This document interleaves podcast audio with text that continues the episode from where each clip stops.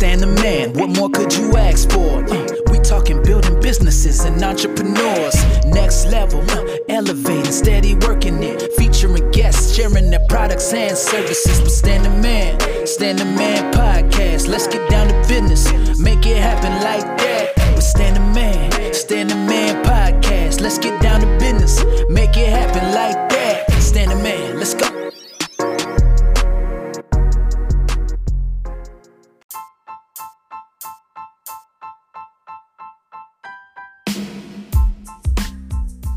Yo, said the entertainer here, y'all checking out the man with the plan. It's Stan, the man. Congratulations, man, on two years of doing your Stand the Man podcast. Big up, man. Salute. Keep grinding, keep hustling, showing them how it's done. Stand the 50 grand man. Let's go, baby. All right, Stan the Man podcast. Every day, y'all. Holler.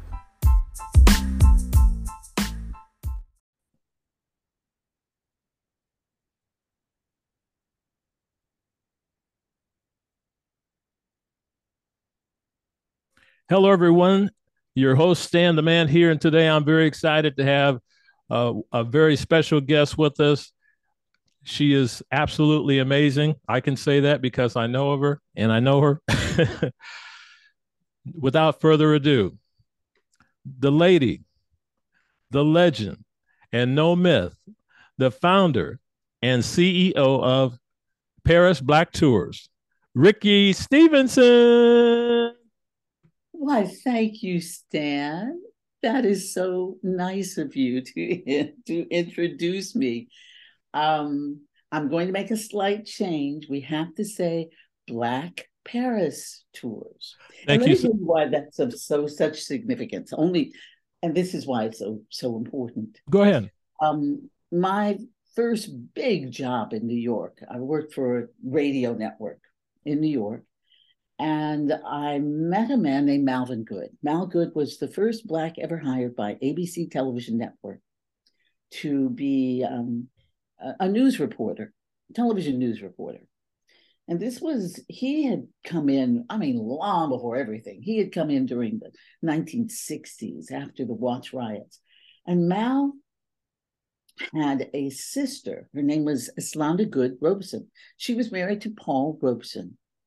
Now, I'll talk about it later, but I had long, from the time I was a little kid, I had a passion for Paris. Okay. I knew I was going to one day go to Paris. So here I'd left Nashville, Tennessee, where I'd worked for about eight months as um, a radio anchor and reporter after having been ushered into the business by Oprah Winfrey. Wind up being hired to go to New York. And my first mentor was Malvin Goode. Mal Goode's brother in law, Paul Robeson, and his wife, Eslanda Goode Robeson, had lived in Paris. Yeah. And she wrote a column, a monthly column for Crisis Magazine, which is the arm of the magazine for the NAACP. And she called her column Black Paris Guide. Okay. And so when I met Mal, and he told me about his sister and the things that she and Paul Robeson had done in Paris and the salons that they used to have. But when I arrived in Paris in 1997 and decided that I would put an informal tour together, I said, the only name I can give it is the one that Eslanda Goode Robeson had given to her, her guide. And that was instead of being Black Paris Guide, mine became Black Paris Tours. So I'm very, very picky about that, only because it's a gift from Eslanda Goode Robeson. No problem. Well, uh, much respect. Actually, I I was going to move into that, but uh, I could not have said it any more perfectly than what you just did. Thank you, Stan. All right, and uh, so that leads me into you know, there's so many questions I want to ask you, but of course, uh, I would need more time. We might have to do another one later on. But um, of course, if you could share with us how you were able to make the transition from you know actually actually having an amazing what i feel is an amazing broadcasting career and then going over and and pulling up everything including with your daughter of course Mhm. and going over to paris to not only live but start the Black Paris tours. Mm-hmm. It's I always say my footsteps have been ordered. These are my dreams, my desires, and I guess what I was brought to this planet to do. Um, let me go back a little bit. I was three years old when my mother, a former dancer, took me to see Josephine Baker perform. We were a Navy family. Okay. I was born in Oakland. My mother and father wound up going to San Diego, as every Navy family does, I guess. Right. And um, mom, the former dancer who had danced with Louis Armstrong's band at one point, she loved to talk about the Hollywood and all of that sort of thing. So when I was three, she took me to see Josephine Baker perform. I was astonished because I was like, this is not television. And I had on my new black patent shoes. And Josephine Baker brought her rainbow tribe of 12 children out onto the stage. I was hooked at three. I grew up in a community called East Palo Alto, okay. aka Nairobi, California. And it was it was like Wakanda. We Good. had teachers who were there to teach us, who were fa- who were interested in us, who wanted us to be the best.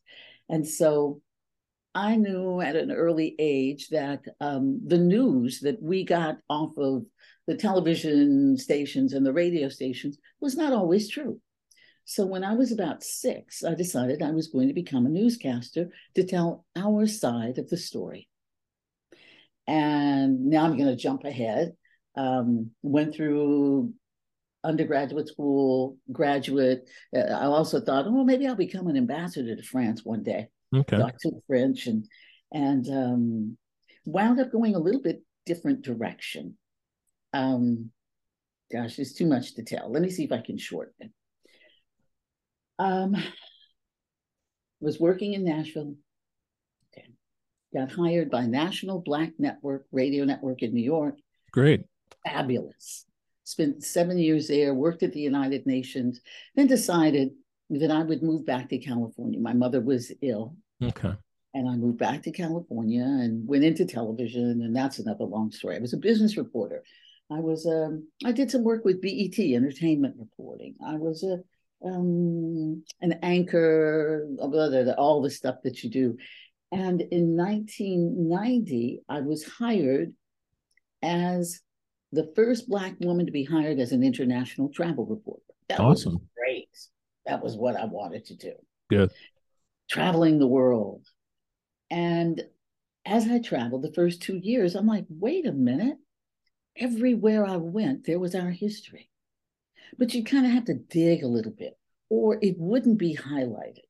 So, you know, I'm in a town, I'm in Newport, Rhode Island, interviewing the rabbi of the first synagogue to ever be built in the United States. It had no religious markings on it. They were afraid that they were going to be persecuted and driven out of town, tarred and feathered. And when they weren't, they they um, they had built a tunnel from the middle of the church out to the ocean. And as I'm wrapping up my interview with the rabbi, he says, "Oh, let me tell you about this tunnel we built." And when we found out that we could remain here and not be killed, we decided that we would turn it into um, a tunnel that would be used on the Underground Railroad oh, okay. to deliver Africans to freedom. All of everywhere I went, I went to Halifax, Nova Scotia, doing a story on, you know, where to go, what to do, best places to go. And when I got to Halifax, I'm like, wait a minute, this looks like Oakland. How long y'all been here? And they said, oh, well, we came in the 1770s after the British lost the Revolutionary War to those American terrorists, excuse me, colonists. They told us these people are such heathens and demons that they will kill you, torture you, just, you know, they will just slaughter you. So mm. the British loaded up as many of the blacks who had fought on their side during the Revolutionary War and hauled them all to Halifax, Nova Scotia. Okay. And I'm like, oh my goodness. So, with that information in hand, I began doing a little bit of research and um, went to talk to my news directors, the owners of uh, News Travel Network. It was San Francisco based. And um, I told them, listen, everywhere I go, I find Black history. You know, I don't know. People don't know that La Jolla, California, was founded by five black families. Mm, okay. Or that there's a very famous town. I'm not going to remember the name right now. Okay. That's it'll come back to me in a minute. There's a very famous town near San Diego, east of San Diego, that was founded in the 1850s as a black gold rush town. It's now a apple pie and and yuppie kind of getaway for the weekend town, but everywhere I went, there was that history. So I went to the suits, as I call them, and I said, "Listen, I would like to do stories about African American historic places to visit. Penn Center. Um, I mean, just whew, I can get carried away with this in South okay. Carolina. And um, they were like, well, as they would, why? And I opened my notebook, because you know, you have to go in armed with notes. Right. And I said, in 1991, African Americans in the United States been spent 29 billion, B, not million, Mm, 29 billion dollars a year traveling. amazing. Now, at the time, we weren't, we were doing more, you know, reunions and going to the islands, and we weren't really going that far, but we were spending bucks. But when you tell someone $29 billion, and I would like to tap into that, they were like, Can we help you pack? And that was when I began getting interesting assignments. I was assigned to follow the Abraham Lincoln um, history trail, or assigned to do, um, I think we were like 10 days in Charleston, South Carolina.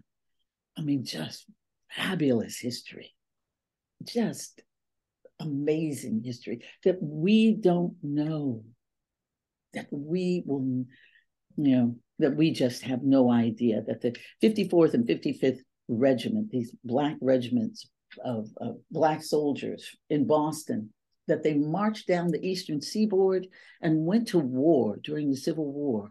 All right. And there's a beach in the Charleston area, it's called Folly Beach. And that became a field hospital for the 54th and 55th Regiment. I have a piece of a bottle that a historian found for me on that beach that had that has survived since the Civil War. Amazing. So I was just going to quickly ask you. So it's fair to say that these things led up to you. Oh, that's where I'm going. That's right. I came to Okay. Paris the first time a couple of years later. That's it. Thank you. Keep me on track. So that was 1992.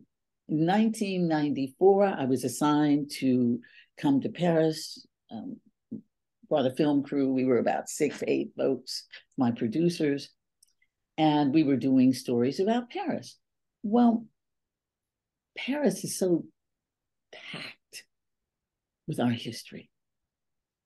Even the name of the city has to do with an African goddess. And it wasn't hard to find out. And I said, you know, if I ever have an opportunity, I'm going to come back here. I'm going to go somewhere and I'm going to do a tour about the rich legacy that we have as African people in the world. I'll tell you another thing that prompted me to come. Um, when I was married to my daughter's father, we Okay. spent some time in Saudi Arabia. You know, people are telling me, oh, this is going to be the worst thing. Oh my gosh, it's going to be horrible, horrible, horrible. And when we got off the plane at the airport, they looked at my passport and they were like, oh, sister, welcome home. Good. And I'm like, what? They were like, yeah, uh-huh, you're our sister. And that's when I learned no matter where you go in the world, find out what the culture demands of you Excellent. and then do that.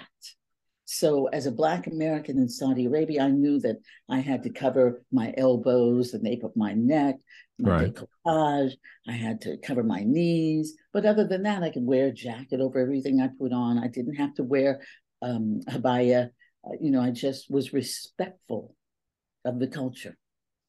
And okay, back to Paris. Okay, so having had all of these these experiences, I did a lot of travel in the Caribbean. My my uh, master's degree was in history, political science, history, um, Africa and the Caribbean, and went to Jamaica, went to Haiti. Good. Looking, I was on the trail of Toussaint Louverture. Very good. And um, so when um, what happened? Oh, in 1996 or 1997, no, it was 1997. I was because of I had worked at the United Nations. I had an opportunity to interview Mikhail Gorbachev. Excellent. And I was so excited. And I went to my news director and I said, I've been asked, you know, through my contacts to interview Mikhail Gorbachev. And he said, Well, why would you? You're black. Oh. Why would you want to interview Mikhail Gorbachev? And I'm like, wait a minute. You have no one on this staff who has UN credentials. I do. I said, you know, it's time for me to leave. so this is the short version. Okay. I was going to come to Paris. My daughter was in 11 years old. We were living in Oakland. Going to come to Paris to live for a year. I was tired. Uh, I had a talk show. I'm doing news. I'm doing all kinds of stuff. And um, I said, well, I'm going to give it a one a one year try. You know, nothing ventured, nothing gained, and came and loved it. Beautiful. Loved it. And um, within two weeks, members of my church, I was going to East Bay Church of Religious Science in Oakland. Okay. All right. And members of my church started coming over. Um, show us what you found. You know, we want to see this. What are the good restaurants? What's the history? Where are the nightclubs, the jazz clubs? And so Black Paris Tour was founded. And That I'll, have to, I'll have to tell you, it was um, Admiral Robert Toney, by the way. I don't know if, if this is evergreen, but we are speaking on December 7th. Okay. And I just wrote something marking the 81st anniversary of the bombing of Pearl Harbor. Ah, Admiral Robert Toney, who was the first Black admiral, Oakland born, to head the Pacific Fleet. He and his wife had been coming to Paris for years, great. maybe 20 years. And they spent a couple of weeks with my daughter and I. He said, Ricki, he put some money in my hand. He said, I want you to turn this into a business. Very good. And that's how it happened. That's really excellent. And I, I, I know it's always a challenge when one is trying to condense a lot of years into a few moments, but I know your uh, journalism background probably helped a little bit on that. Yes. so I appreciate that. Uh, you know, the next thing we only have a few minutes left, but uh, and important, we're definitely going to have you back, and no doubt. And uh, the other thing I was going to ask you is, what uh, you know, we got about a little less than ten minutes left here, but I wanted to have you share. What would you share with entrepreneurs and business owners that are that are trying to get their business going, and and some that are have their business going? What capsulized advice would you give to them to encourage them? write down what your dreams are and don't let anybody push you off of that. When I first came, I went to the Office of Tourism and I said, I'd like to do this tour. And they were like, Well, no, you can't do that. You're not fit. you don't have the right credentials. You don't have this. You don't have that. I was like, Thank you.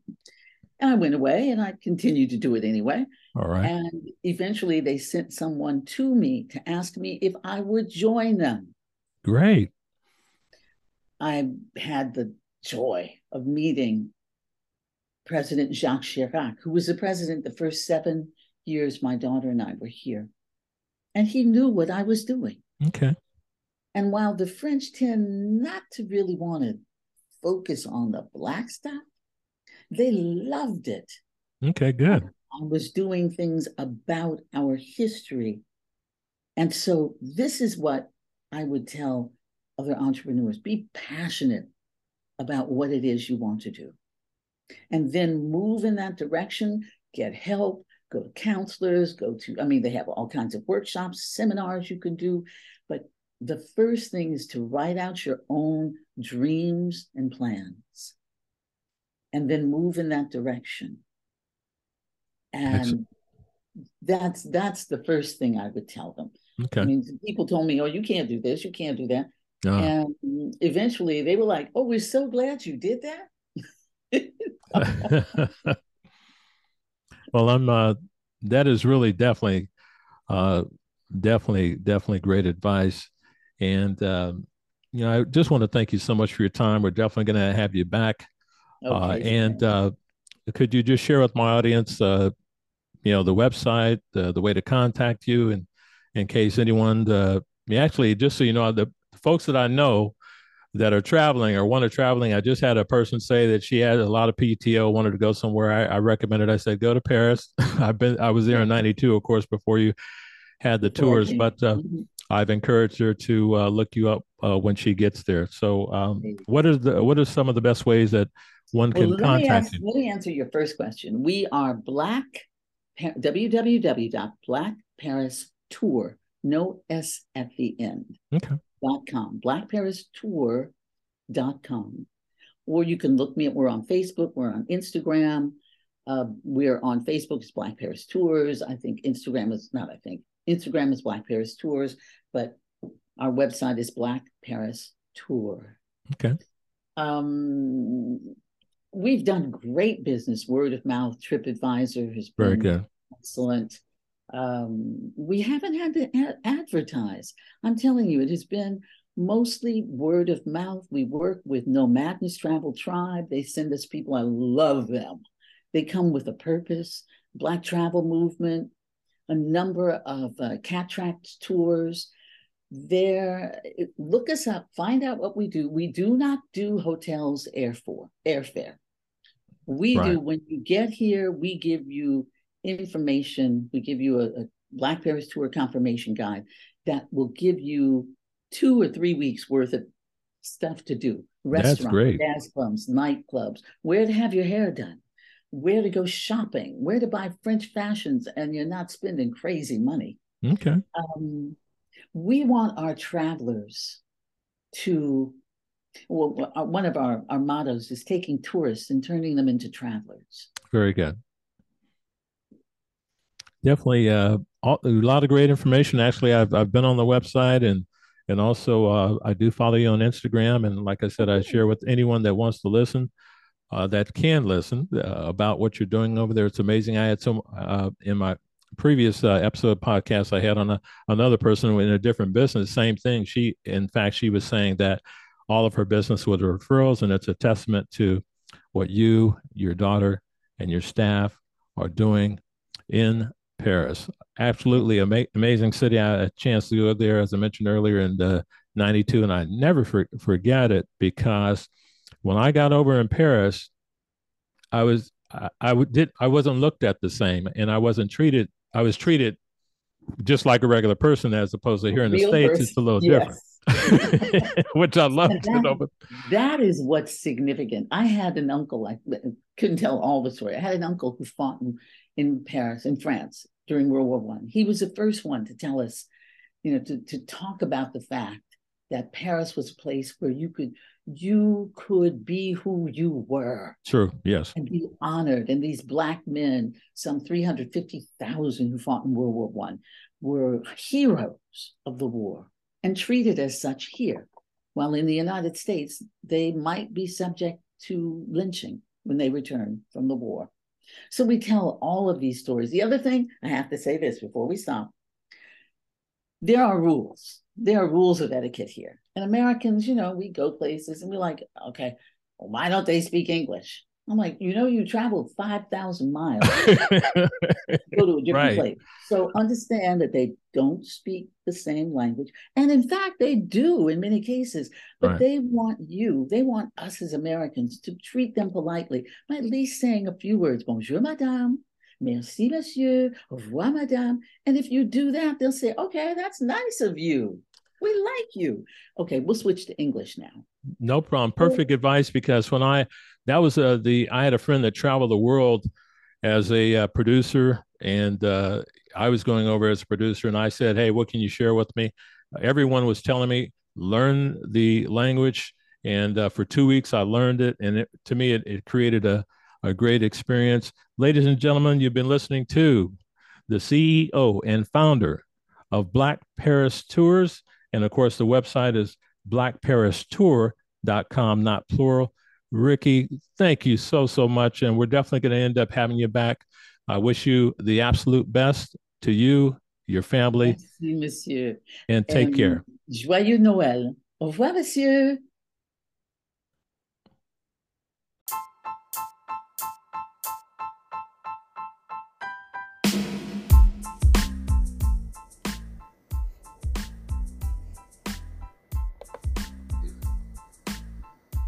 Hello, I'm BernNadette Stanis, Thelma from Good Times, also Nene Duncan on The Family Business.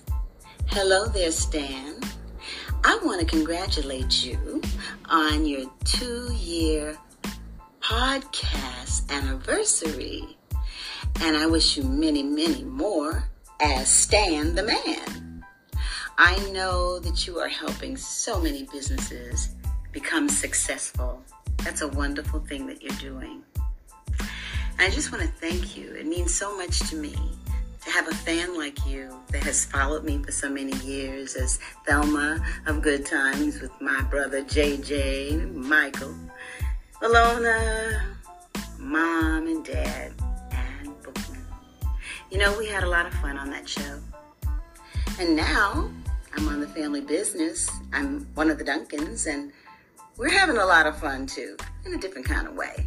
You know, I have three children there. I have um, Curtis, and Lauren is my daughter, and Kenny is my baby son, and of course, my crazy husband, Larry.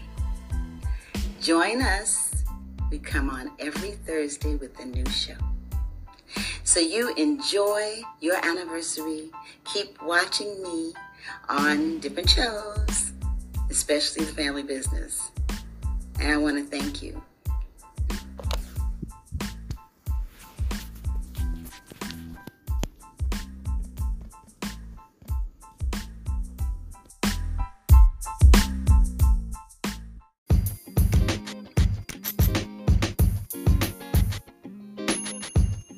Stan the Man podcast with business and entrepreneurs.